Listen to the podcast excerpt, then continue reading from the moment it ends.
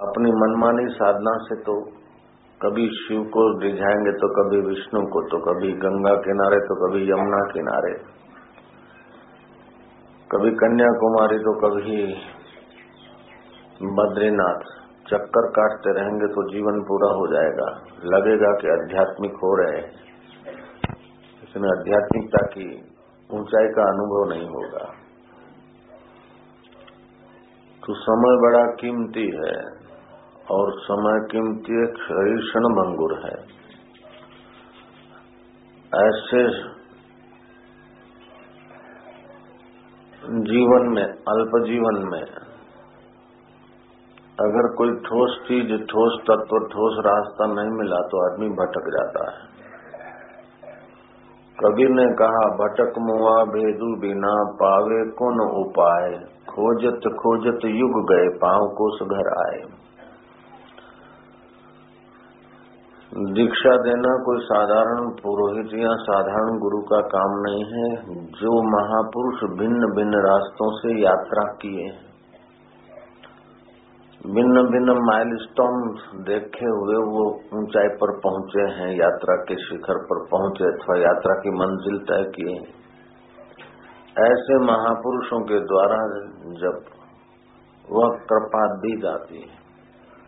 अज्ञान, पाप और ताप को नाश करने की कृपा देने का सामर्थ्य रखे। और फिर सामने वाला दृढ़ता से, आकाश जैसी विशालता, समुद्र जैसी गंभीरता और वज्र जैसी दृढ़ता से उस महापुरुष की दीक्षा को अपने में संभालने की क्षमता रखे। तो गुरु गुरु का आत्म अनुभव और पुण्य, कृपा देने का सामर्थ्य और शिष्य कक्षा मन पचाने की योग्यता, इन दो शब्दों के जोड़ को दीक्षा बोलते हैं। अर्थात गुरु की करुणा, कृपा, अनुभव, संपन्न, आध्यात्मिक प्रसाद देने चेष्टा और शिष्य की श्रद्धा बचाने की तत्परता इन दो बातों को, के मेल को बोलते दीक्षा। ये दीक्षा लेना कोई साधारण बात नहीं है, इसको द्विजातीय बोलते हैं। माँ और बाप के संयोग से जो शरीर पैदा होता है रजवीर्य से, वो जन्मजात से तो शुद्र चीज़ों से, नीचे के केंद्रों से जो चीज़ें निकली है, उन चीज़ों से मिश्रित होकर बना है। उसको शूद्र बोलते हैं। जब भगवान नाम और गुरु कृपा से दीक्षा मिलती है तो दोबारा जन्म होता है। माँ के रजवीर से हमारे शरीर का जन्म होता है और भगवत मंत्र और गुरु कृपा से हमारा जन्म शुरू होता है। जैसे विधवा स्त्री का श्रृंगार व्यर्थ है, ऐसे निगुरे आदमी का जीवन व्यर्थ है, ऐसा शास्त्र कहते हैं। तो गुरु तो करना चाहिए, लेकिन गुरु करना, करने के पहले खूब सावधान होना चाहिए, ये जीवन का बड़ा अवसर है। जैसा तैसा पुरोहित को गुरु बना लिया और फिर श्रद्धा नृत्य की या मन माना कुछ करते रहे, वर्षों के वर्ष बीत गए, बाद में लगेगा कि कुछ नहीं, भगवान भगवान कुछ नहीं। तो अतो भ्रष्ट ततो भ्रष्ट हो जाएगा। इसीलिए ये काम बहुत समझदारी का है, दृढ़ता का है। और आज के युग में तो गुरुओं का मिलना बहुत कठिन भी है, बहुत सुगम भी है। जहाँ तहाँ गुरु मिल जाएँगे। गुरु बनने की सबको इच्छा लगी। शौक हो गया। प्रवचन करने का, गुरु बनने का, दूसरे को सीख देने का, बड़बड़ चालू कर देने का तो आजकल तो एक फ़ैशन हो गया है।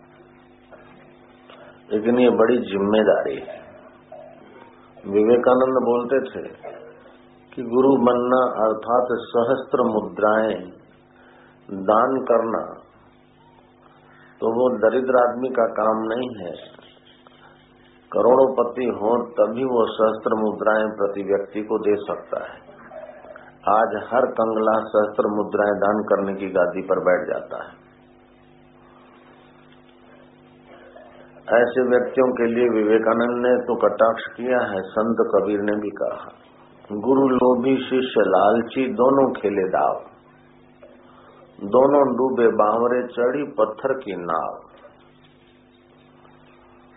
तो गुरु को भी आध्यात्मिक अनुभव होना चाहिए।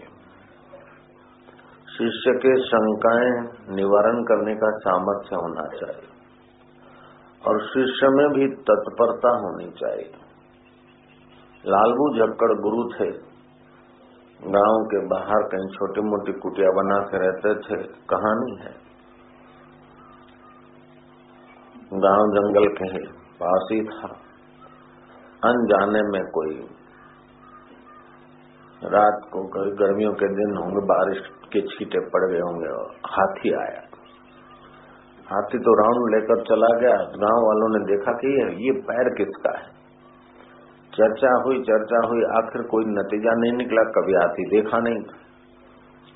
सोचा कि चलो गुरु महाराज को पूछे। गुरु महाराज ये आप आइए देखिए कि ये पैर किस जनावर के हैं। गुरु महाराज ने देखे, पैर तो बड़े हैं। गुरु महाराज जोरों से हंसे और फिर रोए। बोले गुरु जी आप हंसे और रोए क्यों? बोले हंसा इसलिए कि आखिर गुरु की ज़रूरत तो पड़ती है। हा हा हा और रोया इसलिए कि मैं नहीं होता तो तुम्हारा क्या हाल होता?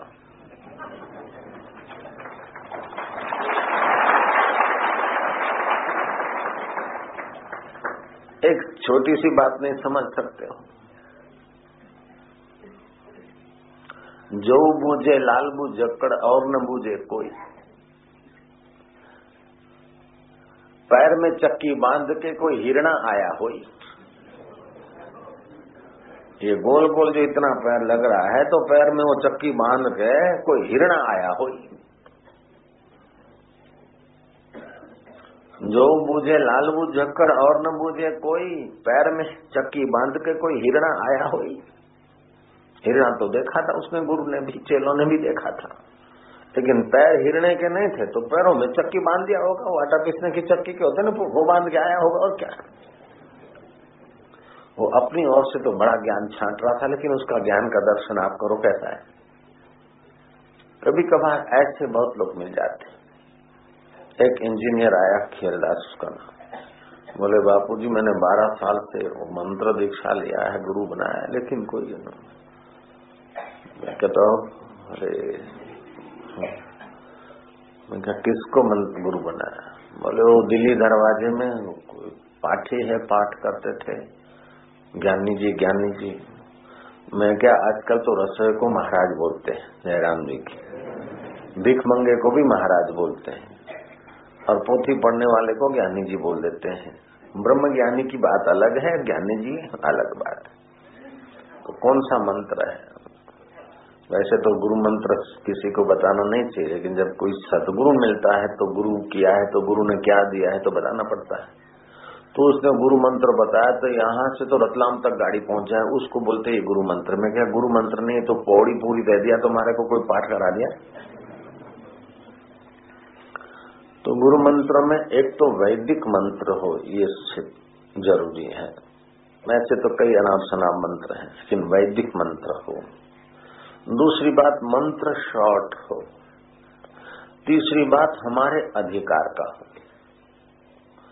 अच्छे से अच्छी दवाई दीजिए, अच्छे से अच्छी चीज़ केमिस्ट की दुकान पर, उस खाने से आपका रोग नहीं मिटेगा। आपके लिए जो रोग निवार करेगी, वो आपके लिए अच्छी से अच्छी चीज़ है।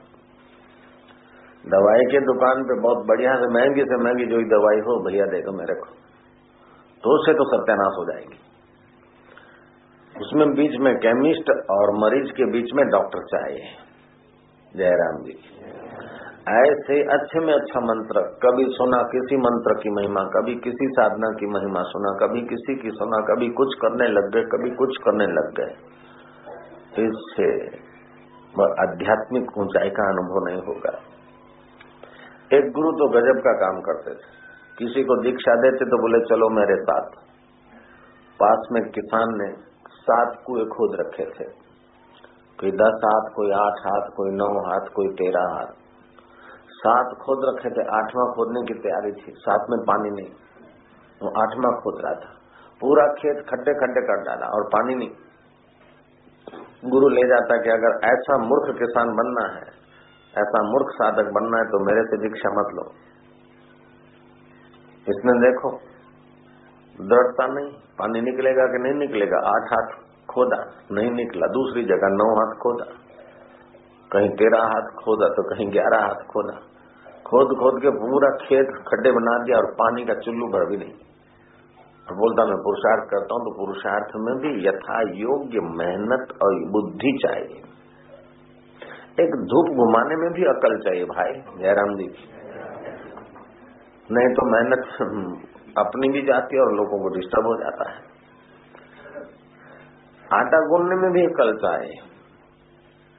तो गुरु दीक्षा देना कोई ऐसे मूर्खों का काम नहीं है।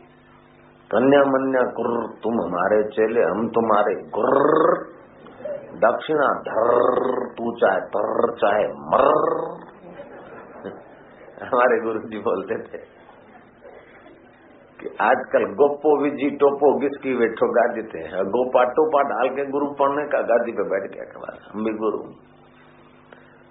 और कुछ लोग तो केवल पगारदार हैं जो धर्म का प्रचार करने को, देश परदेश से परदेश से आ जाते तो पगारदार गुरु नहीं हो सकता है, जयराम जी की। पगारदार सतगुरु नहीं हो सकता, पगारदार मास्टर हो सकता है। शिक्षक हो सकता है, लेकिन सतगुरु तो पगारदार सतगुरु नहीं हो सकता है। सदगुरु उसे कहा जाता है जिसे रिद्धि सिद्धियाँ और भगवान की सृष्टि के प्रलोभन है, उसको भी ठुकराने का सामर्थ्य हो। यहाँ तक कि शास्त्र विरुद्ध बात अगर कभी भगवान भी कहते तो भगवान का त्याग करने का भी सामर्थ्य उसे सदगुरु कहा जाता है।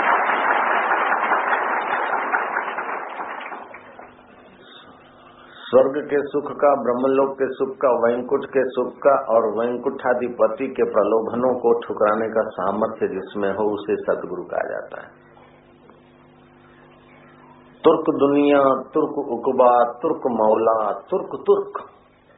लोग क्या कहेंगे? इस लोक लज्जा में मरा रहेगा तो साधन में आगे पहुंचेगा ही नहीं। जो लोक लज्जा छोड़कर भगवान के रस्ते चल पड़ा है बुद्ध की नाई, महावीर की नाई, कबीर की नाई, नानक की नाई।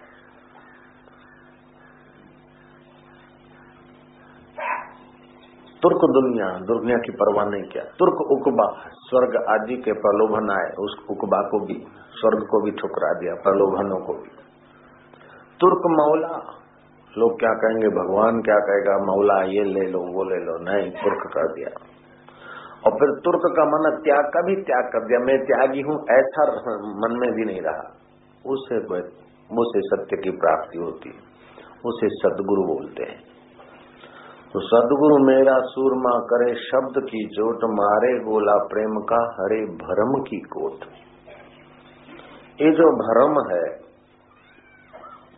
मैं देह हूँ, जगत सच्चा है, भगवान कहीं पर बैठा, ये भरम है। जैसे आकाश सर्वत्र है, ऐसे चिदाकाश परमात्मा सर्वत्र है। लेकिन वृत्ति स्थूल होने के कारण उस परमेश्वर का अनुभव नहीं होता। है जैसे बारात जाने से वो घड़ियाल की खटखट नहीं सुनाई पड़ती। ऐसे ही बहिर्मुख इंद्रियों और विषयों के तरफ़ वृत्ति होने से उस सत्यचित आनंद सुख स्वरूप परमेश्वर का अनुभव नहीं होता। है दूसरा, अपने को कुछ मान बैठे हैं, उस गलती से भी अनुभव नहीं होता। तीसरा, हम अनुभव के योग्य नहीं है, इस बेवकूफ़ी से भी अनुभव नहीं होता। और चौथा, तुच्छ चीज़ों को महत्व देते हैं और उतना उस परम तत्व को महत्व नहीं देते, इसलिए भी अनुभव नहीं होता। और पांचवा, बड़ा है कि अनुभव कराने वाले गुरु नहीं मिलते, साधारण पुरोहित को पकड़ लिया, तब भी अनुभव नहीं होता। तू में सामर्थ्य चाहिए, वो मुझमें है। मुझे अपने आत्मा का प्रत्यक्ष हस्ता मलकवत जैसे हाथ में आंवला है तो किसी से पूछने थोड़े जाना है कि आंवला मेरे हाथ में कि नहीं है। मुझे हस्त मलकवत परमात्मा तत्व का अनुभव है। ऐसा मेरा शिष्य कोई नहीं जिसको मैंने आनंदित न किया मैं समर्थ गुरु हूँ और तुम भी सतपात्र शिष्य हो। संयम, सदाचार, तत्परता, गुरु भक्ति, ये सद्गुण शिष्य में चाहिए। संयम सदाचार तत्परता। गुरु भक्ति ये शिष्य में सद्गुण चाहिए। और श्रोत्रिय ब्रह्मनिष्ठ, करुणा और अहेतु की कृपा बरसाने का भाव गुरु में होना चाहिए। शिष्य को कहीं बुरा न लग जाए, कहीं नाराज़ न हो जाए, कहीं भाग न जाए, कहीं चला न जाए, उस भय से अगर गुरु जी शिष्य की रक्षा करते हैं तो या तो शिष्य महामूर्ख है या तो गुरु लोभी है। जयराम जी की शिष्य महामूर्ख होगा तो उसको नहीं डांटेंगे, जरा डांटेंगे तो भाग जाएगा। लेकिन अर्धमूर्ख होगा तो उसको डांटने में गुरु घबराएगा नहीं। महामूर्ख होगा तो बोले, देखो गुरु जी ने अपमान कर दिया इंसल्ट कर दिया, ऐसे कोई गुरु होता तो भाग जाएगा। तभी भी गुरु नहीं डांटते उसको। और एकदम बुद्धिमान है, तभी भी नहीं रहा करे। अर्धमूर्ख तो होगा ही, तभी तो शिष्य बना है। अगर पूरा होता तो शिष्य क्यों बनता? जयराम जी की। और अर्धमूर्ख को अर्धमूर्ख रहने दे तो गुरु का कर्तव्य क्या फिर? तो पत्थर को भगवान बनाना आसान है, क्योंकि वो इस पत्थर शिल्पी का विरोध नहीं करेगा। लेकिन इस जीव को, इस दो हाथ पैर वाले शरीर को, मैं मानने वाले पुतले को ब्रह्म बनाना बड़ा कठिन। पहले तो उसकी श्रद्धा नहीं होगी, और श्रद्धा होगी तो ऊपर ऊपर से थोड़ा फ़ायदा उठा के चलो। गुरु जी को मन से ही मान लिए क्योंकि प्रैक्टिकली मानेंगे तो ज़िम्मेदारी आ जाती, मन से ही मान के गाड़ी चलाऊ। और फिर कभी भाग्य ज़ोर करेगा तो गुरु को ऑफिशियली मानना शुरू करेगा, दीक्षित होगा। बाद में भी अपने मन के विरुद्ध या अपने मन में समझ में नहीं आएगी तो बोलेगा, गुरु जी को ऐसा नहीं करना चाहिए। गुरु ये नहीं करना चाहिए, वो नहीं कर। अब एक गुरु है, लाखों लाखों शिष्य है, उनके लाखों लाखों मन है, लाखों लाखों कल्पना है। तो सोचेगा, गुरु को ये करना चाहिए, वो बोलेगा, वो करना चाहिए, वो चाहिए। ये उल्लू के पट्टे गुरुओं को अपने ढांचे में डालने के लिए भी कई लोग आते हैं। उन सबको सहते हुए और दबाते हुए और घुमाते हुए जो अपने पथ पर जाता है और लाखों को ले जाता है, ये कोई साधारण व्यक्ति का काम नहीं है। हाँ हाँ सबकी करना और गली अपनी न भूलना और अपने आप में डटे रहना, ये कोई मज़ाक की बात नहीं करोड़ों करोड़ों व्यापारी मिल जाएँगे, करोड़ों करोड़ों ऑफिसर मिल जाएँगे, लाखों लाखों पंडित मिल जाएँगे, विद्वान मिल जाएँगे, सैकड़ों और हज़ारों गुरु मिल जाएँगे, लेकिन सदगुरु तो कभी कभी कहीं कहीं कबार कबार मिलता है।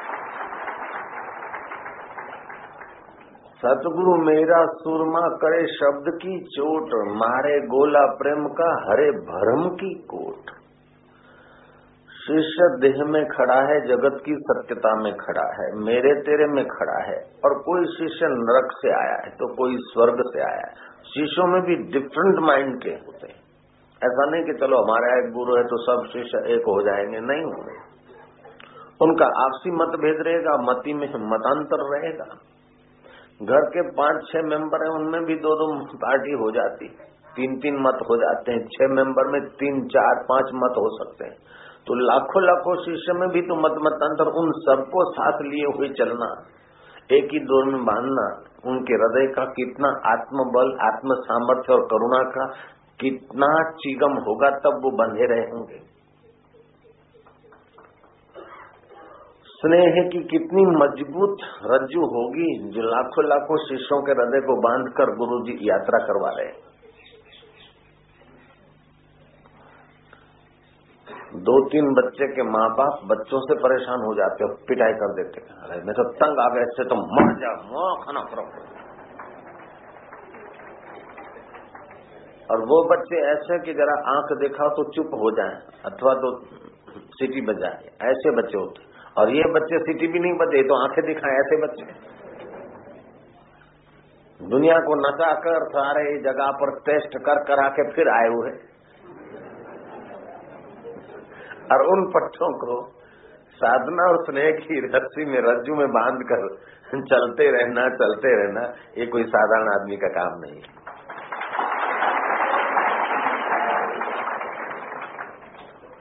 गुरु धोबी शिष्य कपरा साबुन सर्जनहार, सुरत शिला पर बैठ के निकले मैल अपार। जन्म जन्मांतर के अपने अपने मैल हम लोगों के हैं। किसी का सेक्सुअल मैल है तो किसी का धन के आकर्षण का मैल है तो किसी को प्रसिद्धि का मैल है। तो किसी को कुछ मैल है तो किसी को बहु बेटियाँ ठीक कराने का वासना है तो किसी को कुछ ठीक करने का न जाने एक एक व्यक्ति के अंदर क्या क्या डिमांड है और क्या क्या मान्यता है। और ऐसे एक दो व्यक्ति नहीं, एक दो सौ नहीं, एक दो हज़ार नहीं लाखों लाखों लोग। और फिर भी वो लोग उस गुरु में श्रद्धा बनाए रखे तो उस गुरु की कितनी ज़िम्मेदारी और गुरु की कितनी विशालता हृदय की होगी और कितनी पहुँच होगी, कितना स्नेह से हृदय भरा होगा। गुरु के हृदय का स्नेह और करुणा न हो तो एक भी शिष्य टिक नहीं सकता। क्योंकि शिष्य अपने जीवन में जीता है। शिष्य को जो दिखता है, गुरु को उससे बिल्कुल निराला दिखता है। फिर भी गुरु शिष्य का नाता जो बना रहता है, उसमें केवल शिष्य का समर्पण और गुरु की करुणा, ये दो तारों का रज्जु है, रस्सी है। शिष्य की श्रद्धा और गुरु की करुणा। इस डोरी से गुरु शिष्य का नाता चलता रहता है। नहीं तो शिष्य को जगत सत्य दिखता है, देह मैं दिखता हूँ, भगवान कहीं दिखता है। और गुरु के देह मिथ्या लगता है, जगत मिथ्या लगता और भगवान अपने से कतई दूर नहीं दिखता। तो दोनों तो एंटी है। गुरु का अनुभव और शिष्य का अनुभव दोनों पूर्व पश्चिम है।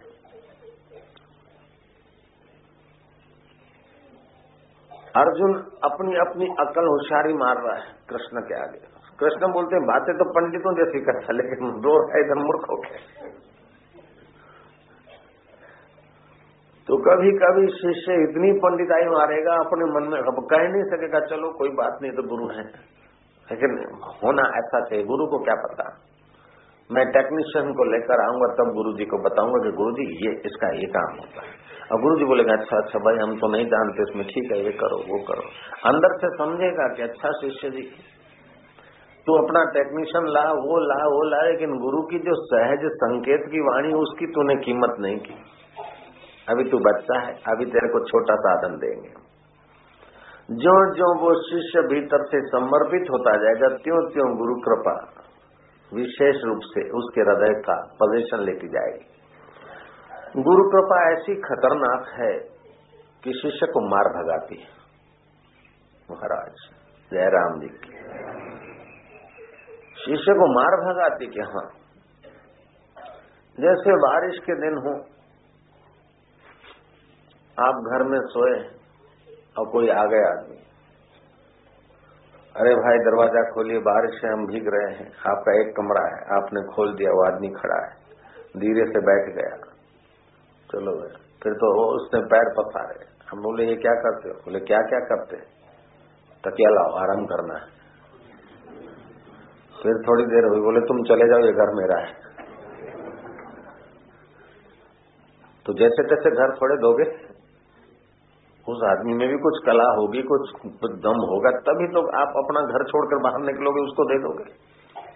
ऐसे ही गुरु दीक्षा अथवा हरिओम हरिओम करते गुरुदेव की कृपा तुम्हारे द्वार पे आती कैसे भी करके तुम थोड़ा सा हृदय का द्वार खोल देते हो और गुरु कृपा वहाँ आकर कोने में बैठती धीरे धीरे अपने पैर पसारती जाएगी, पैर पसारती जाएगी। अब तुम्हारे अहम को कान से पकड़ के बाहर निकाल देगी, बोले अभी घर में ये कोई साधारण काम थोड़े है भाई। तुम्हारा जन्मों जन्मों का घर है, पुराना घर। एक किराएदार नहीं निकलता है। तो हाउस मालिक को निकालना कोई मज़ाक की बात है। जब मैं था तो तू नहीं, अब तू है तो मैं नहीं। अब मैं भी रहूँ, तू भी रहे, ये झंझटबाजी नहीं चलती वहाँ। इश्क इश्क करना जहाँ बचाना, ये भी कोई हो सकता है। बोले, बापू, रात को गहरी नींद आ गई थी, लेकिन चार बार हार्ट अटैक भी था। और गहरी नींद भी थी और हार्ट अटैक भी था। असंभव है। हार्ट अटैक और गहरी नींद एक साथ नहीं रह सकती। इश्क करना जा बचाना। एक तो गुरु तत्व का मोहब्बत लेना और आनंद लेना, मुक्ति का अनुभव करना। और दूसरा, अपनी जान बचाना, अपने अहम को बचाना। इश्क करना जा बचाना, ये भी कोई हो सकता है। आज के दिले दर्द, वो भी कोई सुख से सो सकता है। क्योंकि शिष्य की थोड़ी बहुत पुण्याई है, भगवान नाम गुरु मंत्र का प्रभाव है। शिष्य की श्रद्धा का धागा टूटते टूटते भी फिर संध जाता है, बच जाता है। गुरु की करुणा। रामकृष्ण जैसे सदगुरु हैं और नरेंद्र जैसा शिष्य है। शिष्य और गुरु के बीच सात बार विद्रोह हो गया। नरेंद्र जैसा बुद्धिमान भटक भटक के बाद में गुरु किया। खूब भटके और बाद में रामकृष्ण को गुरुदेव किया। और रामकृष्ण को प्रत्यक्ष होता था माताजी को और तोतापुरी गुरु ने ब्रह्म ज्ञान कराया। कई लोग तो बोले, फलाने महाराज को साक्षात्कार हो गया। तो महाराज के गुरु कौन है? बोले, उनके गुरु गुरु तो नहीं, उनके पिता ही उनके गुरु थे। तो उनके पिता को साक्षात्कार था? बोले तो पता नहीं तो तुम्हारे गुरु को साक्षात्कार नहीं हो सकता। उसका वो फलाने महाराज के भागवत की कथा करते हैं। उनको भगवान का साक्षात्कार अरे बच्चे, साक्षात्कार कोई मज़ाक की बात थोड़े है। उसने किसी समर्थ सदगुरु का शरण लिया है कि नहीं लिया है? और समर्थ सदगुरु वास्तव में समर्थ हैं कि खाली गुरु हैं। तभी साक्षात्कार की संभावना वो भी वर्तमान साक्षात्कारी पुरुष का अनुभव, उनके अनुभव से मिलते जुलता है, तभी है। नहीं तो पोथी पढ़ पढ़ जग मुआ पंडित बयान, कोई ढाई अक्षर प्रेम का पढ़े तो पंडित हो इस बात को भी तो याद करना पड़ेगा। तुलसीदास जी ने कहा, गुरु बिना भव निधि तरही न कोई, चाहे बिरंच शंकर सम हो सृष्टि करने का, सृष्टि बनाने का सामर्थ्य आ जाए, प्रलय करने का सामर्थ्य आ जाए, फिर भी सदगुरु की कृपा के बिना देह की परिच्छिन्नता नहीं मिटती है। अंतकरण अवच्छिन्न चैतन्य और व्यापक चैतन्य की अभिन्नता का अनुभव जब तक नहीं होता है, तब तक काम अधूरा है। तो दीक्षा का मतलब है गुरु को देने का सामर्थ्य हो। ज्ञान, पुण्य, उत्साह, साधन की अनुभूतियों की किरण देने का सामर्थ्य हो। क्षमा माना पचाने की श्रद्धा तत्परता हो। शिष्य की श्रद्धा और गुरु की करुणा के मेल को दीक्षा बोलते, वो दीक्षा तीन प्रकार की। मंत्री दीक्षा शाम्भवी दीक्षा और स्पर्श दीक्षा। मंत्री दीक्षा, वैदिक मंत्र कोई।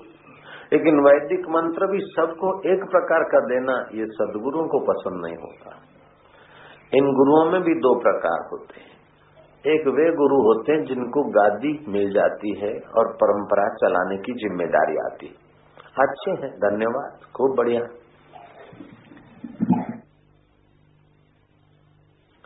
पवित्र आचरण होगा, पवित्र व्याख्या करने की बुद्धि होगी, बहुत सारा कुछ गुण होगा। ऐसे साधारण आदमी को थोड़ी गद्दी मिलती। कुछ तो योग्यता होगी, तभी तो गुरु गद्दी पे आएगा वो व्यक्ति। लेकिन उस व्यक्ति का कर्तव्य हो जाता कि गुरु गद्दी की परंपरा का विस्तार हो। इसलिए उसका कर्तव्य हो जाता कि सबको एक प्रकार का मंत्र दे। दूसरे सतगुरु वे होते हैं कि गद्दी बद्दी रहो, न रहो, भाड़ में जाओ।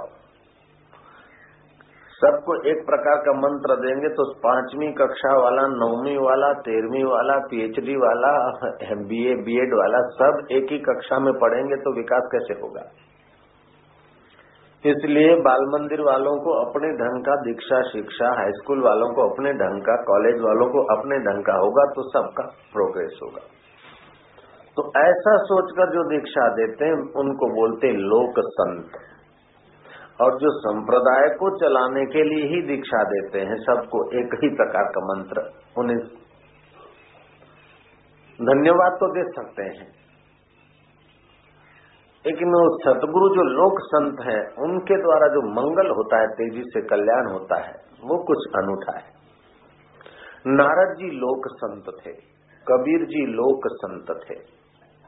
नारद जी ने वालिया लुटारा को मंत्र दिया, रा लंबा, म छोटा मरम रम रम रम रम रम रम रम क्योंकि वो नीचे के केंद्र में रहता है, अत्यंत जटिल जीवन है। वो तो ओम राम नहीं जप सकता है। उस ओम राम तो इधर चौथे केंद्र में असर करेगा। मरा मरा वो जहाँ है, वहीं असर होनी चाहिए।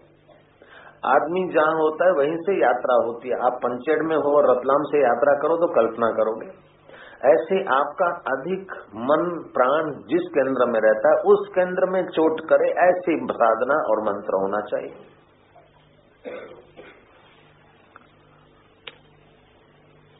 तो नारद जी ने बाल्या को मरा मरा मंत्र दिया। किन ध्रुव को नारद जी ने मरा मरा मंत्र नहीं दिया। ओम नमो भगवते वासुदेवाय। ध्रुव की अपनी योग्यता थी। लेकिन राजाओं को न मरा मंत्र दिया न ओम नमो भगवते वासुदेवाय। नम तस्े नम तस्े या देवी सर्वभूतेषु शक्ति रूपे न संस्थित। नम तस्े नम तस्े क्योंकि राजा है। रजोगुण प्रधान है, सामर्थ्य है, सत्ता है। अगर उनका भाव केंद्र विकसित नहीं होगा तो प्रजा का शोषण करेंगे। इसलिए उनमें उनको माता की उपासना करनी चाहिए। मातृभाव पैदा हो उनके हृदय में। तो उससे उनके कर्म भी उनके सपोर्टर होंगे, मंगल करने वाले होंगे और उनकी उपासना फलित होगी। हिम कंस को इस प्रकार का नहीं दिया मंत्र। कंस को तो यह कह दिया कि देवकी का आठवां कौन सा देवता बड़े चालाक होते देवकी के आठवें है, बालक से तेरी मृत्यु कही है, लेकिन देवकी को नौ बच्चे होते तो कौन सा आठवां? नौ में से गिनो तो दूसरा आठवां होगा और पहले से गुनो तो आठवां आठवां होगा। अब कहाँ से गिनती शुरू? अगर दस हो गए तो कौन सा आठवां? इसलिए तू तो दे धमाधम कर। ताकि पाप का घड़ा जो पौना हो रहा है, जल्दी भर जाए तो उसका पार आ जाए। पापी को तो जल्दी फैसला हो जाना चाहिए। राम राम मंत्र तो किसी को, ओम नमो भगवते वासुदेवाय तो किसी को, नम तस्य या देवी तो किसी को, और कुछ किसी को, और कुछ। तो एक तो वैदिक मंत्र इसको मांत्री दीक्षा बोलते हैं। उस मांत्री दीक्षा में कुछ ऐसे महापुरुष होते हैं कि दीक्षा देते समय अपनी निगाहों के द्वारा शुभ फेंक देते संकल्प। जैसे किसान खेत में धान फेंक देता है, गेहूँ गेहूँ फेंकता है तो उगते हैं, ऐसे ही गुरु अपनी संप्रेक्षण शक्ति।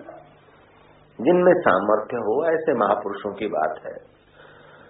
वो अपनी संप्रेक्षण शक्ति शिष्य के ऊपर, साधक के ऊपर दीक्षा के समय फेंक देते उसको बोलते शाम्भवी दीक्षा। जैसे सुखदेव महाराज में वो शक्ति थी। परीक्षक को कथा सुनाते सुनाते पाँचवें दिन सुखदेव जी महाराज ने अपना संकल्प निगाहों के द्वारा बरसा दिया। गौरांग में ये शक्ति थी। हरि बोल हरि बोल कीर्तन कराते कराते जरा कृपा बरसा देते, लोग झूमने लग जाते। उस जमाने में भी हरि बोल कराने वाले तो बहुत लोग थे, लेकिन गौरांग ही इतने महापुरुष क्यों प्रसिद्ध हो गए? हरि बोल हरि बोल तो सब लोग करते, कराते थे, लेकिन गौरांग? तो गौरांग में उस हरि तत्व की अनुभूति थी और संप्रेक्षण शक्ति बरसाने का सामर्थ्य था। उसको बोलते शाम्भवी दीक्षा। तो सुखदेव जी ने शाम्भवी दीक्षा परीक्षक को दी। उसमें कुछ लेना देना बाहर से नहीं होता, केवल गुरु का संकल्प निगाहों के द्वारा।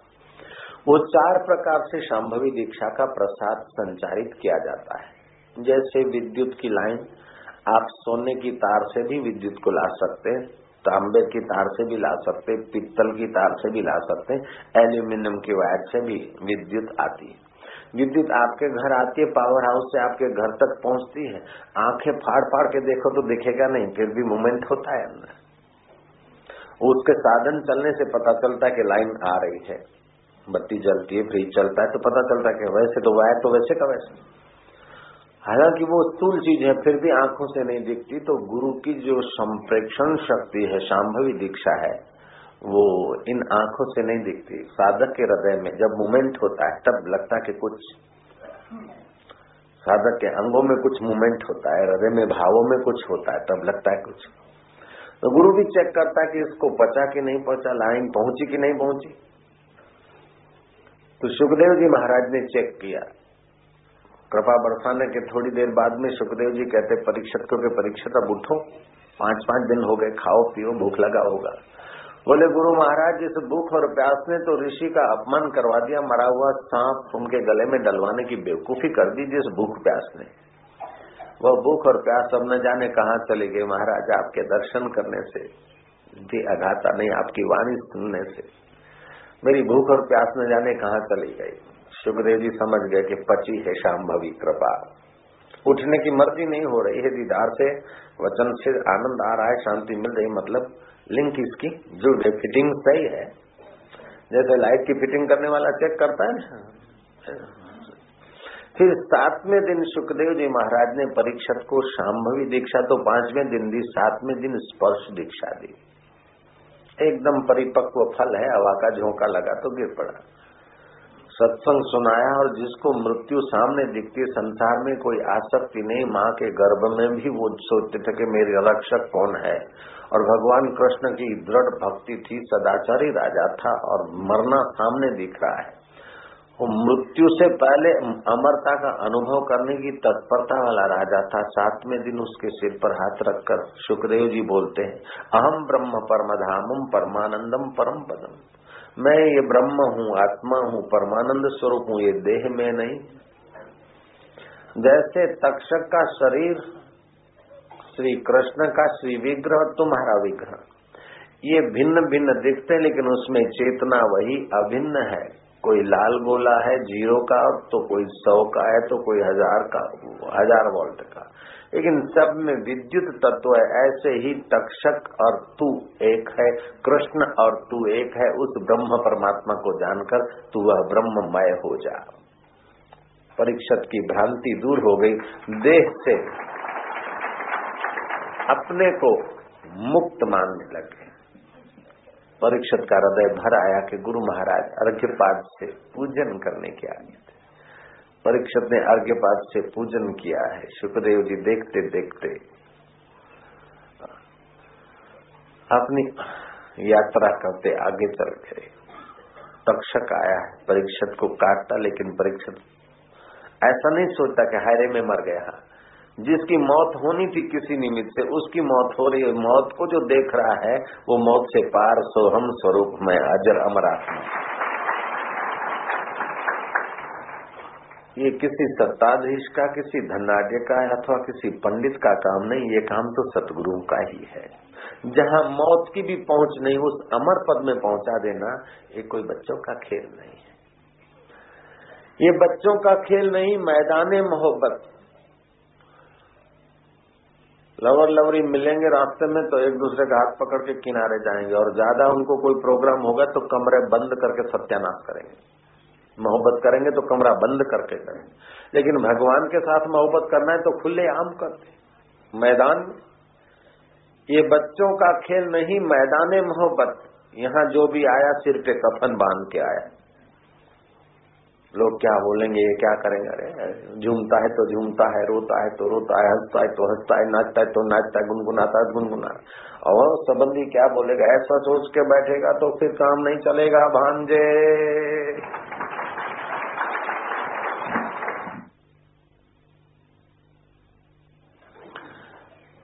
तो जैसे चतुर माँ होती है, बच्चे को स्तनपान कराती, कुछ घूंट ज़्यादा पी लिया, कहीं बद हाजमा न हो तो चतुर्मा बच्चे को उठाकर जंप कराते हाय ऐसे ताकि हजम ऐसे गुरु कभी कुछ तात्विक बात कहेंगे, फिर कहीं बच्चे को अजीर्ण न हो जाए तो विनोद का चुटका भांजे मांजे लाकर भी उसको हजम करवाने की भी ज़िम्मेदारी देती है।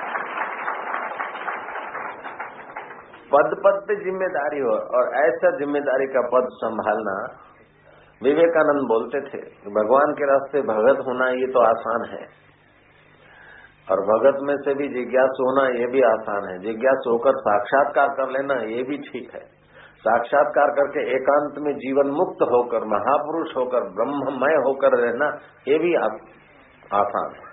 लेकिन ऐसा अनुभव करने के बाद भी नीचे आना और एक एक आदमी के साथ मत्था पच्ची करके उसको वहाँ तक ले जाना, ये बहुत बड़े में बड़ा काम है।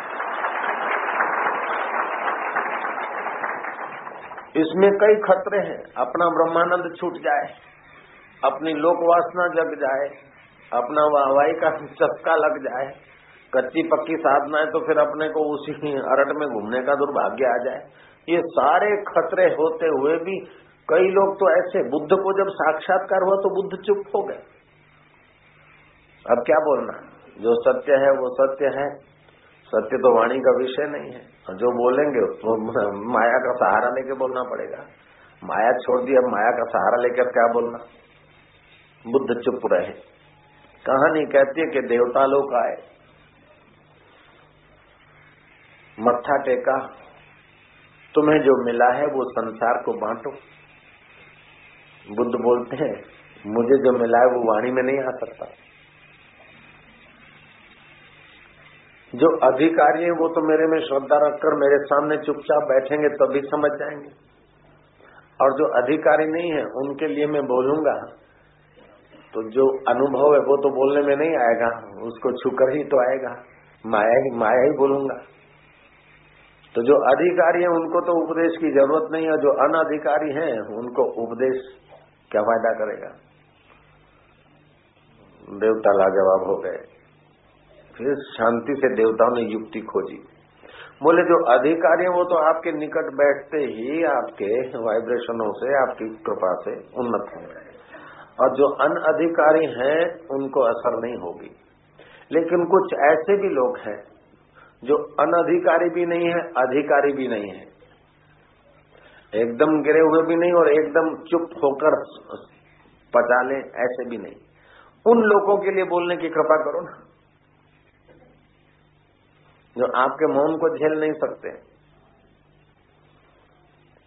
और आप बोले तो वैसे के वैसे नहीं रह सकते। ऐसे लोगों के लिए बोलने की कृपा करो। वो बदले। बुद्ध इस बात पर राज़ी हो गए, फिर जीवन भर बोलते रहे। अंतिम श्वास तक बोलते रहे। मेरे गुरुदेव अंतिम श्वास तक बोलते रहे। ये उनकी करुणा, कृपा है। नहीं तो क्या लेना? कई ऐसे महापुरुष होते, समझ में आ गया सत्य, अब क्या बोलना? उसी में रहो। और कुछ ऐसे होते हैं कि उनको केवल सत्य जिन्होंने पाया, उनकी अनुभूतियाँ पढ़ पढ़ के पंडिताई आ गए और वो भी लेक्चर करने लग जाते हैं। पंडित और मसालची दोनों बूझे नाई, औरों को उजाला करे आप अंधेरे माही।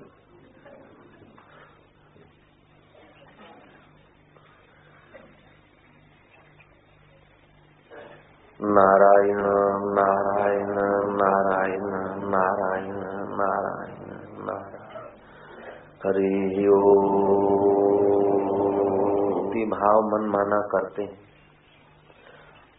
ऐसे लोग भी अगर दीक्षित नहीं है, बड़ी भारी भक्ति तो करते हैं, लेकिन दीक्षित साधक को जो चंद दिनों में आध्यात्मिक अनुभव होता है, ऐसा बड़ी भरी भक्ति वालों को भी नहीं होता है। पच्चीसों वर्ष से भक्ति भाव करते तीर्थाटन करते हैं, देवी देवताओं को पूजते हैं। अच्छा है। फिर भी दीक्षित साधक को पच्चीस दिन में जो अनुभव हो जाता है, उस अनुभव से तो वो बेचारे वंचित रहते हैं। इसलिए ये बड़ा दिन माना जाए, बड़े में बड़ा काम माना जाए, बड़े में बड़ी उपलब्धि मानी जाए दीक्षा। राज्य मिलना ये बड़ी उपलब्धि नहीं, जितना दीक्षा मिलना बड़ी उपलब्धि है। राज्य तो भोग की वासना जगाएगा और दीक्षा योग की भावना जगाएगा। राज्य तो पुण्य क्षीण करेगा, राज्य सुख और दीक्षा पापों को क्षीण करेगी। राज्य वैभव में तो ईर्षा द्वेष खेचा खेची राग द्वेष बढ़ता है, लेकिन दीक्षा से तो ईर्षा द्वेष खेचा खेची क्षीण होती। है राज्य सुख मिलने से और कई दुख साथ में आते हैं, लेकिन दीक्षा का सुख मिलने से और कई दुख अपने आप भाग जाते हैं।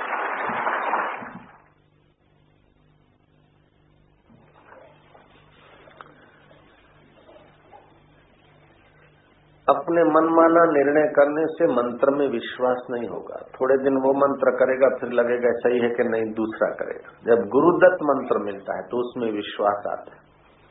दस साल जप किया और मंत्र से विश्वास उठ गया, गुरु से विश्वास उठ गया तो साधक वहीं पहुँच जाता है जहाँ से उसने शुरू किया था। कानपुर में एक सेठ किसी गुरु के पास आते थे। एक दिन उदास सेठ का चेहरा देखकर गुरु ने कहा, क्या बात है? बोले, छोरे बोलते कि जब से तुम गुरु के पास जाते हो, अपना धंधा चौपट हो गया।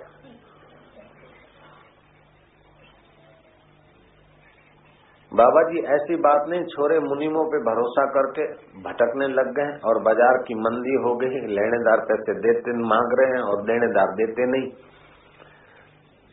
तो ये सब कारण एक साथ एकत्रित हुए, इसीलिए दिवाले की नौबत आ रही और छोरे बोलते कि गुरु के पास गए, उसी लिए अपने को देवाला देना पड़ता है। और मैं देवाला नहीं देना चाहता हूँ, और छोरे जरा ऐसा ही बेईमानी की बात कर रहे गुरु ने बोला, बुलाओ छोरों को। दो छोरे थे। वो अपना बोलने लगे, गुरु ने कहा, क्या डे डे डे कर रहे हैं? तुम्हारी बेवकूफ़ी के कारण बाप बाप का नाम लेते हो? कि हमारे बाप आध्यात्मिक रास्ते गए? पागल इस रास्ते जाने से कभी किसी का कुछ हानि नहीं होता। अब बड़ा मुसीबत आने वाला होगा तो छोटा हो जाता है। और इस रास्ते आए तो गरीबी आई नहीं, गरीबी आने वाली थी। या जो कारण थे, दूसरे कारण है। और नाम ले लेते हो आध्यात्मिक हुए तभी मूर्ख है। तो कुछ का कुछ बोलने लगा, बाबा जी क्या बोले, जा, साले डेंडे डेंडे कर रहा है सुबह सुबह। जा, डेंडे जपेगा, सब ठीक हो जाएगा बच्चा। अब डेंडे कोई लक्ष्मी प्राप्ति का मंत्र नहीं ये कानपुर की बात।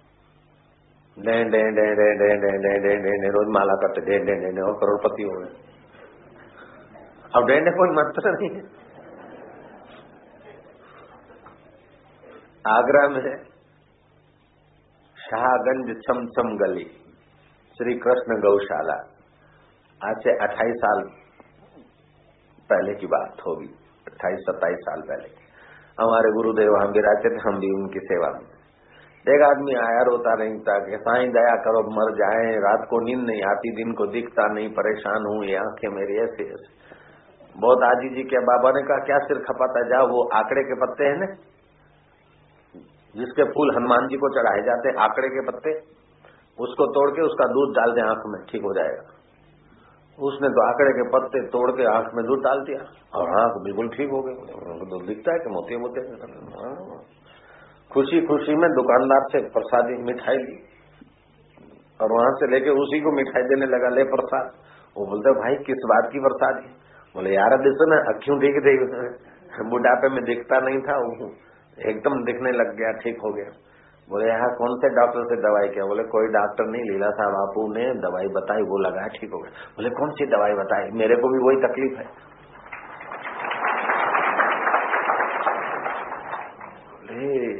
यार दवाई तो सामने थी, अपने देखो, सामने आपको प्यार ना ये आंकड़ा है ना, ये जो तुम्हारे दुकान के सामने आंकड़े नहीं लगे हैं, वही आंकड़े के पत्ते तोड़ के दूध डाल दिया, जरा ठीक हो गया।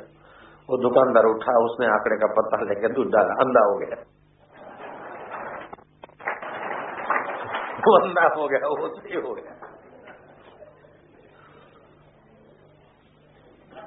मंत्र मूलम गुरु वाक्यम मोक्ष मूलम गुरु कृपा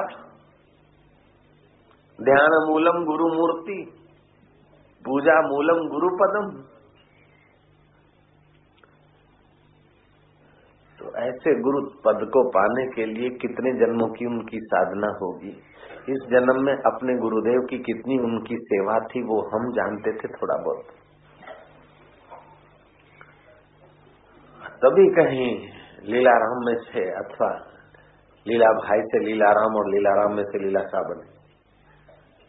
अब दूसरे भी लीला शाह जैसा पोथी, हमारे गुरु भाई दूसरे, हमारे गुरुदेव चले गए तो गुरु जी का पोशाक पहन के गुरु जी हमारे में आ गए। ऐसा करके वो गुरु बनने की कोशिश किया। मेरे पास लोग भागते भागते आए थे। गुरु जी उसके अंदर आ गए। मैं क्या गुरु जी हाड़ मास के शरीर में, खुद के शरीर में नहीं रहे तो उस अज्ञानी मूर्ख के शरीर में कैसे घुस के रहेंगे? हमारे गुरु कोई प्रेत थोड़े थे, भूत प्रेत थोड़े थे एक चोला छोड़ के दूसरे में घुस के बैठ जाए। गुरु के जो उपदेश हैं, आदेश हैं, आदर्श हैं, उसके अनुसार जियो तो तुम्हारे हृदय में भी गुरुदेव उतने के उतने हैं। केवल उसने गुरु जी की यूनिफॉर्म पहन ली और वो गुरु हो गया, इस चक्कर में मत पड़ना। मैंने तो मेरे गुरुदेव की यूनिफॉर्म नहीं पहनी। तो गुरु कृपा जैसे लेनी है, उनका उपदेश लेके उनके कपड़े पहन लिया, उन जैसे दाढ़ी मुंडा दी और उन जैसा फुमता बाँध दिया, उससे गुरु बनने की यूनिफॉर्म से कोई गुरु नहीं बना। लेकिन गुरु के हृदय को अपने हृदय के साथ मिलाना है तो अपना अहम हृदय में से निकाल के गुरु जी को पोजिशन देंगे, तभी गुरु गुरुमय होंगे। रामकृष्ण का लबास अपने ढंग का था, विवेकानंद का लबास अपने ढंग का था। विवेकानंद का उठ बैठ, रील चाल, खान पान, बोल चाल बाहर के व्यवहार से देखा जाए तो रामकृष्ण से बिल्कुल थोड़ा अलग सा था, लेकिन अनुभूति रामकृष्ण की, उनका हृदय रामकृष्णमय हो गया। सत्संग करते करते गुरु की महिमा करते करते उनका हृदय साक्षी देता था कि गुरु कृपा है। शिष्य की पहचान है कि बातचीत करते करते वो अपने गुरु की बात ले आता है तो किस भाव से लाता है? पुजवाने के भाव से लाता है कि अहोभाव से लाता है? और जितना जितना अहोभाव से लाता है, उतना उतना उसका हृदय का पोजिशन गुरु लेते जाते हैं और वो शहशाह होता जाता है। बीज जितना मिटता है, उतना ही वृक्ष पनपता है। ऐसे ही जीव का अहम जितना मिटता है, उतना ही शिवत्व अंदर प्रकट होने लगता है।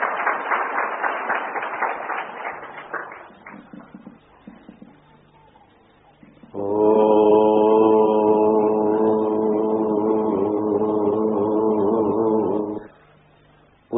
के अनुसार होनी चाहिए। ये तो गुरु का काम है। कुपथ्य का त्याग।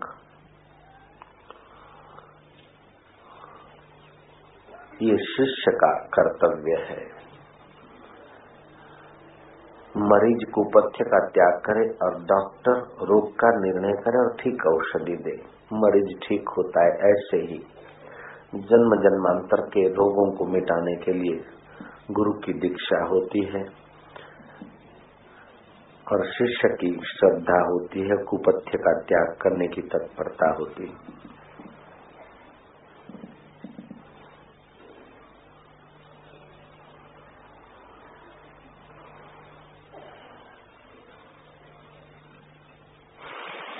इस भगवान में, गुरु में, मूर्ति में, चित्र में श्रद्धा हो आँख की पलके न हिले तो अच्छा है, पलके हिल जाए तो कोई बात नहीं, आँख की पुतली न हिले।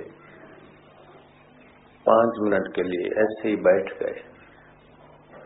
हृदय में धन्यवाद अहो भाव मन ही मन उस इष्ट देव की, गुरुदेव की मानसिक पूजा कर लिया। उनको गंगा जल से स्नान करा दिया, तिलक कर दिया। मानसिक पूजा इष्ट की, गुरु की जिसकी भी आँख की पुतली न हिले ऐसे देखते रहे। जब करते रहे, देखते रहे जब करते रहे जब करते करते धीरे धीरे अंदर से। वह जो दीक्षा के समय शाम्भवी दीक्षा मिली है, कृपा मिली है, बीज मिला है, उसकी सिंचाई होगी, बीज फूटेगा। फिर मूवमेंट होने लगेगी। अंदर से शरीर को धक्का लगेगा, हिलना डुलना, जो होता हो। पूजा के रूम में जो होता हो, वहाँ रोकना नहीं है। यहाँ तो सामूहिक है ना तो कुछ ऐसे मूर्ख लोग होते तो सामूहिक लोगों का ख्याल नहीं करते और अति कर देते। तो दूसरे को डिस्टर्ब करते। उसका कंट्रोल होता है। समूह में जब ध्यान किया जाता है तो नियंत्रण रखना पड़ता है। और अपने कमरे में करते, अकेले हैं तो अलग बात है।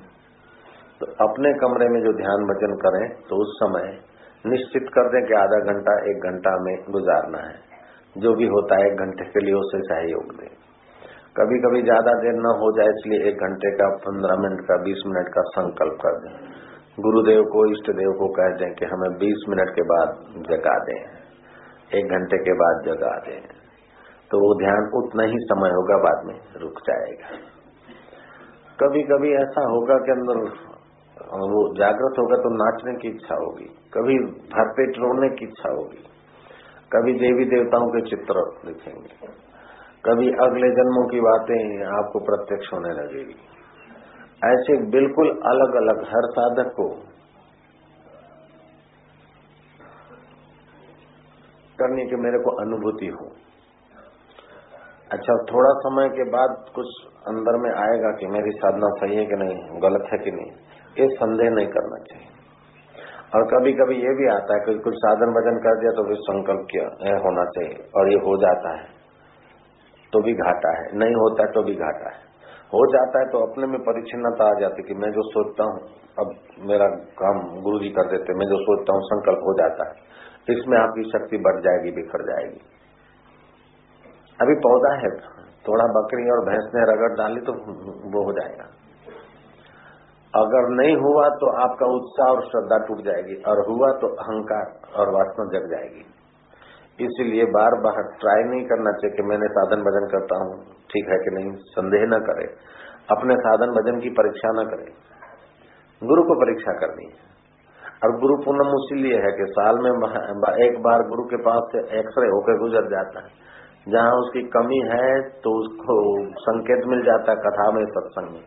और उसका उत्थान हो रहा है तो गुरु संकेत कर देते कब ये ये करना तो साल में एक बार गुरु के पास अत्यंत त्यागी, जो विरक्त समाधि में बैठे, उनकी भी फ़र्ज़ हो जाती है कि गुरु पूर्णम के दिन गुरु के दर्शन को आए।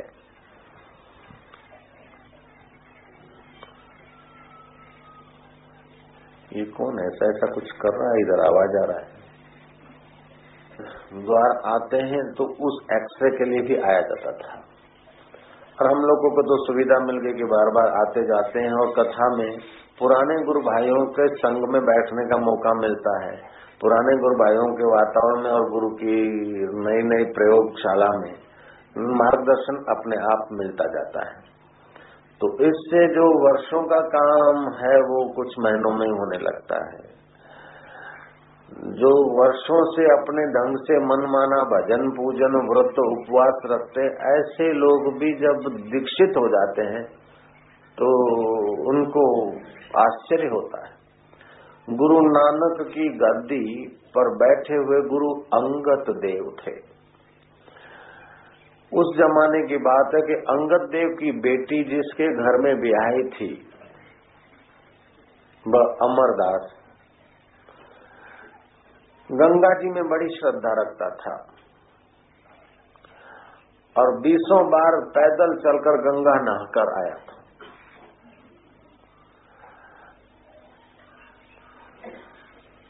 तेईस बार उसने गंगा नहाई थी, अब चौबीसवीं बार जा रहा था, रास्ते में उसे कोई ब्रह्मचारी मिल गया और मार्ग का मित्र हो गया। गंगा नहाकर लौट रहे थे। अमरदास तो अमरदास ने कहा, ब्रह्मचारी को कि तुम्हारा गाँव दूर है, तुम्हारा हनुमान मंदिर तो आज मेरे पास ही रह जाओ। कल सुबह चले जाना। ब्रह्मचारी अमरदास के साथ रहा। रात को खटिया बिछी। बातचीत हुई। बातचीत बातचीत में एक सूक्ष्म बात हुई कि तुम्हारे गुरु तो होंगे, लेकिन तुम्हारा कोई सतगुरु है कि नहीं? कुलगुरु तो होगा, लेकिन सतगुरु है कि नहीं? उसने बोला, सतगुरु क्या? ब्रह्मचारी ने बोला, तुमने सतगुरु नहीं किया। अरे, निगुरा मुझे बताता तो मैं तेरे घर का खाना भी नहीं खाता। तूने तो मेरा खाना खराब कर दिया। ब्रह्मचारी ने कंबल बम्बल अपना जो आसम झोली, झंडा था, लपेटा, बगल में चलने लगा। अमरदास बोलता है, भाई, एक दिन, एक रात है, जरा गुजार ले, रात को कहा जाओगे? बोले, मैं मर जाऊँ, मुझे बगेड़े खा जाए तो अच्छा लेकिन तेरे निगुरे के साथ रहना अच्छा नहीं। ब्रह्मचारी कट्टर था, चल गया। चल गया, लेकिन उसको एक चैलेंज कर गया। अमरदास रात भर करवटे लेते रहे कि, गंगा माई, मैंने जो एक आदमी श्रद्धा भक्ति से स्नान किया हो, सच्ची यात्रा किया हो तो तू मुझे गुरु प्राप्ति करा दे। मीराबाई ने लिखी जीव गोस्वाई को चिट्ठी के अब मुझे मेवाड़ में भक्ति करने में बड़ा विघ्न देते हैं, अब नहीं करने देते। जी गोसाई ने उत्तर दिया कि जा सुन जाते जाकु प्रिय न राम विदेही तजिए कोटि वैरिन सम, यद्यपि परम स्नेही। जिसको भगवान में प्रीति नहीं है, उसकी बात को तो ऐसा छोड़ ठुकरा दो, जैसे करोड़ों वैरियों, करोड़ वैरी एक साथ मिलकर आए, उनकी बात ठुकरा देते, ऐसे उनकी बात को ठुकरा दो। जाके प्रिय न राम विदेही तजिए कोटि वैरिन सम, यद्यपि परम स्नेही। अगर पत्नी ईश्वर के रास्ते विघ्न डालती है तो राजा भरतरी को याद करो। और पता डालता है तो मीराबाई को याद करो। बाप डालता है तो प्रहलाद की नाई डट जाओ। और बेटा विघ्न डालता है तो महाराज उन त्यागी महापुरुषों की नाई डट जाओ। अगर पत्नी विघ्न डालती है तो राजा भरतरी की नाई छलांग मारो। अगर गुरु भी भगवान के रास्ते से रोकता है तो बलि राजा को याद करके छलांग मारो आगे। सच्चा गुरु तो नहीं रोकेगा, लेकिन जो होगा, संसारी गुरु है भैया, ये वरदान मत दे ये कृष्ण भगवान को मत दे, वो मत दे। शुक्राचार्य के आँख में कृष्ण भगवान ने वो तिनखा डाल के एक बाजारी तोड़ दिया कि जो सत्कर्म करने में विघ्न डालता है वो आँख होते हुए भी फूटी आँख भली उसकी। तो जासु प्रिय न राम विदेही तजिए कोटि वैरिन सम, यद्यपि परम स्नेही। परम स्नेही हो, परम हितेशी हो, लेकिन ईश्वर के रास्ते से गिरा रहे हैं तो वो परम हितेशी संसार में फंसा रहे हैं तो आज नहीं तो कल दुख देंगे।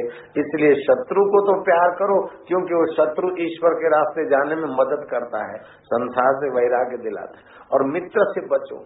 रामकृष्ण प्रार्थना करते थे कि, हे भगवान, मुझे मित्रों से बचा। मुझे सुखों से बचा, मुझे सुविधाओं से बचा, मुझे स्नेहियों से बचा। शत्रुओं से तो मैं निपट लूँगा, दुखों से मैं निपट लूँगा। सरदार पूर्ण सिंह दो चार दिन से सुनता था, एक दिन रहा नहीं गया, बोले, प्राओ तुसी उल्टी प्रार्थना कर दे सी वो तीर्थराम, तुसी उल्टी प्रार्थना कर दे सी गलती होंगी सी। तुम गलती में उल्टी प्रार्थना करते हो। तुम बोलते हो, मित्रों से बचाओ, सुखों से बचाओ। कहना तो ये चाहिए कि मुझे शत्रुओं से बचाओ, दुखों से बचाओ। राम तीर्थ बोलते नहीं नहीं, मैं सीधी प्रार्थना करता हूँ। मित्र हमारा समय खा जाते हैं, सुख हमारा समय खा जाते हैं और आसक्त करते हैं। दुख में कभी आसक्ति नहीं होती, शत्रु में कभी आसक्ति नहीं होती, मित्रों में आसक्ति होती तो ईश्वर के रास्ते जो विघ्न डालते हैं और मित्र हैं, वे सचमुच में मित्र नहीं है। मित्र होते हुए भी शत्रु का काम करते रामतीर्थ ने कहा। और जो हमको संसार के रास्ते में विघ्न डालते हैं और ईश्वर के तरफ़ जाने की प्रेरणा मिल जाती है, वो हमारे दिखते शत्रु हैं, लेकिन बड़े मित्र हैं। तो आध्यात्मिक रास्ते जाओगे तो अनजाने लोग भी कभी कभार शत्रु का काम करने लग जाएँगे। आइए बैठिए, खाइए, पीजिए, क्या हाल चाल है? वो आपको वहाँ रोक देंगे। अथवा तो कभी कभी कोई पुण्य होगा तो अपने मित्र भी शत्रु का काम करने लग जाएँगे। है तो मित्र, लेकिन फिर ऐसा बात करेंगे, ऐसी व्यंग करेंगे, तुम तो भगत बन गए, तुम तो वो हो गए तो आपको अपना मोह, ममता संवारने का, संकेलने का मौका मिल जाएगा। आप जो द्वेष करते हैं या रोकते हैं, उनसे आप झगड़ने लग गए, और जो मोह करते हैं, उनसे आप प्रीति करने लग गए तो एक जगह राग से फंसे दूसरी जगह द्वेष से फंसे। न राग की जगह पे फंसो, न द्वेष की जगह पे फंसो, दोनों को जैसे यात्री एक कदम दाया बाया रखते धरती को, जगह को छोड़ता आता है। ऐसे उन शत्रु मित्र के संबंधों को भीतर से बिखेरते खनखेरते आओ, जैसे अच्छे कपड़े पहना हुआ व्यक्ति धरती पे बैठता, उठता है तो झाड़ देता है। ऐसे ही राग को और द्वेष को झाड़कर आपको परम पद को पाना ये याद रखना चाहिए। न सुख देने वालों से चिपको, न दुख देने वालों को याद करके उद्विग्न हो। सुख भी मिथ्या है, दुख भी मिथ्या है, और सुख दुख देने वालों के संबंध भी मिथ्या है। मेरा तो मेरा परमात्मा के साथ शाश्वत संबंध है। गुरु की अनुभूति और मेरी अनुभूति एक हो जाए, बस मेरा वही लक्ष्य है। ऐसा अपना लक्ष्य भीतर में याद रखे, बाहर से मिलने से मिलता रहे। बुद्धू बन के हूँ हाँ कर ले, लेकिन अंदर समझे। हम भी जब चले, थोड़ी अनुभूति हुई तो घर के लोग समझाने आते, इतना गोरा, इतना सुंदर, ये, वो, ये, क्या, ऐसा है? ना ना शादी ऐसा मित्र समझाने आते, भाई के दोस्त समझाने आते, अपने कुटुम्बी समझाने आते, सब सीख देने आते। मन में लगता कि ये मौत से बचाएँगे। जवाब आता कि नहीं। इनको भगवान मिला है कि नहीं? जिनको भगवान की प्राप्ति नहीं और मौत से मुझे बचा नहीं सकते, उनकी सीख की कीमत भी क्या है? हाँ हाँ सुन लेते थे और अंदर से अपना पानी का रंग कैसा जैसा मिला हो तैसा हाँ हाँ सबकी करना गली अपनी मत भूलना बच्चा। नहीं तो कितने लोग गुमराह करने वाले आए? एक आदमी तो हमारे भाई का दोस्त तो हमको ले गया अपने घर। बोले, मैं नास्तिक नहीं पूजा का रूम दिखा दे बोले, रोज मैं पूजा करता हूँ, भजन करता हूँ, फिर आश्रम, दुकान में आता हूँ। तुम भी ऐसा करो। ये क्या आश्रमों में चले जाना, दाढ़ी रखना, चुपचाप रहना, बोलना, नहीं, ये कोई ज़िंदगी है तुम्हारी। हम कोई तुम्हारे शत्रु नहीं है, तुम पर हमको दया आती है। मैं क्या तुम्हारी दया बहुत अच्छी?